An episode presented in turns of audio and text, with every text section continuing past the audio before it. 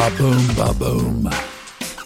Monday, May the 10th, Thomas Miller welcoming you in here to another fun astrology podcast. Who knows what's going to be happening this week? We've got a good one ahead, I'll tell you that. And I'm glad you joined us. Thanks for stopping by. Tell your friends and leave a great review on iTunes if you like the podcast. If you don't, just send me an email and let's work it out on the side. Info at funastrology.com. The moon today is in Taurus after moving in last night, so we have that for a couple of days. And we have a new moon tomorrow at 301. All the times today will be eastern U.S. So we have a nice, grounded, earthy, money, love, Venus ruled Taurian moon. Tomorrow's new moon will be a great one to set intentions to especially around love, money, stability. Hasn't that been one, right? Wouldn't you like to set some intentions around stability tomorrow? Well, do it with your toes curled into the earth somewhere. Go find some dirt. I mean, ground. When you do your uh, new moon ceremony, if the weather permits tomorrow, seriously, as I can be, do it outside with your feet planted in the ground. No socks, feet on earth. that would be a great way to amplify that energy of that Taurian moon. Now, we have a big deal coming up on Thursday, and we'll talk about it. Not today. I want to focus just on the rest of today because there is one other significant thing in today's sky that we need to look at. But Thursday, Jupiter moves into Pisces, and that's going to be very significant because Jupiter is the ancient ruler of Pisces, and Neptune is the modern ruler of Pisces, and they will both be in there. Now, Jupiter's going to make a short stay of it. It'll be in there until July, but we're going to get about a six or seven week glimpse here at what Jupiter in Pisces might look like. And this is for sure. I mean, this will be a real glimpse, just like over the weekend or last week we were talking about Saturn when it crossed into 29 degrees. That was Friday's podcast. When Saturn tipped into 29 Aquarius last year and COVID kind of broke out, that was the big tipper when COVID went through the roof. And Saturn showed its hand and it tipped into Aquarius just for a degree, or I think it was one degree. And then it moved back to Capricorn. This is all last year in 2020. But the bottom line is, it gives us a glimpse of what this is going to look like. And that's the key. That's what we're after. So, those of you who have been wondering, how will it affect things financially? Well, we're getting ready to see. And as you think about Jupiter in Pisces, Jupiter expands. Neptune is already in Pisces. Traditionally, in financial astrology, Neptune rules things like the liquids, so oil, gold, also biotech. So the cookbook would say expansion in those areas. But here's the shadow. Let's always acknowledge the shadow.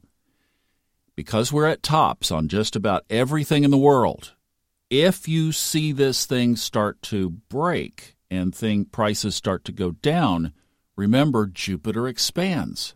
So just keep both sides of the coin in mind as we watch this.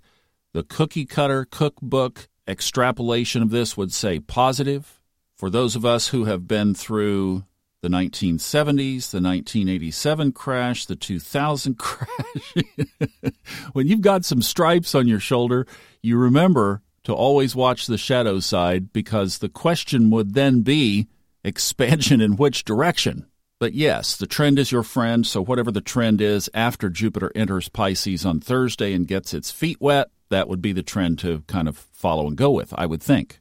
Okay, we've got more than just financial astrology to talk about today. Let's roll back to what's going on in the chart today. And I noticed that 10 degrees seems to jump off the chart today. So, what's going on at 10 degrees? Well, in Cancer, Mars is at 10 degrees. Next door, backward in zodiacal order, Mercury and the north node of the moon are at 10 degrees. So that means the south node of the moon is at 10 degrees over in Sagittarius. Uranus in Taurus is at 11 degrees. Chiron in Aries is at 11 degrees. And then Saturn up in Aquarius is at 13. So that ties Saturn and Mars together in a 150 degree quincunx aspect. That's a little tense. Saturn and Mars kind of grinding together a little bit there. And that's the big theme because whenever you're talking about the nodes, you've got Chiron in play, you've got Saturn, Lord Karma, you've got Mercury. So here's how I would kind of tie all this together Mercury and the nodes are definitely connected. The nodes are our karmic path. The south node of the moon, what we brought in, the north node of the moon, our unfamiliar path that the universe is saying, go here, go here, get uncomfortable this might be a little bit of a stretch for you. That always triggers when you see something aspecting the nodes. Okay, what's going on? Well, the North Node is in Gemini. Mercury is in Gemini. Mercury rules Gemini. They're sitting on top of each other. So let's think about ah, see, there's Mercury. That's exactly where it should have been. Perfect. I didn't intend that. Let's think, Mercury, of what we could do, actions, Gemini, Mercury, actions. Mars, 10 degrees. Mars, the next sign over, action. What actions and thoughts use the Mercury energy to put together a plan of some steps that we could take into an uncomfortable direction that is along the alignment of our own North Node. Where is yours? So that you can advance yourself along your karmic soul purpose path.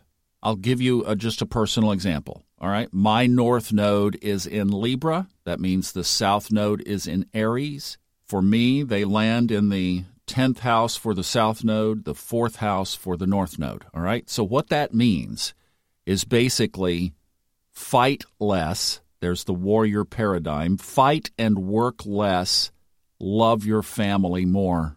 I have two families. One is you, the podcast family, and then I have my, of course, blood family.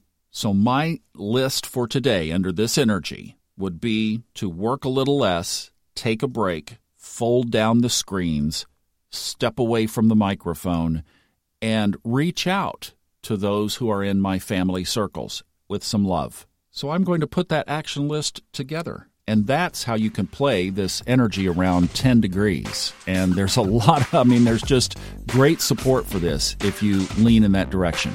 Hopefully, you know where your nodes are. Steve Forrest does talk about them in the Sky Within report. It's right at the very end, it's kind of how he concludes it. So, if you don't know about your own nodes, the Sky Within report is a great place to start, and that's available on funastrology.com. Thanks so much for listening. I'll see you again tomorrow. Have a great day.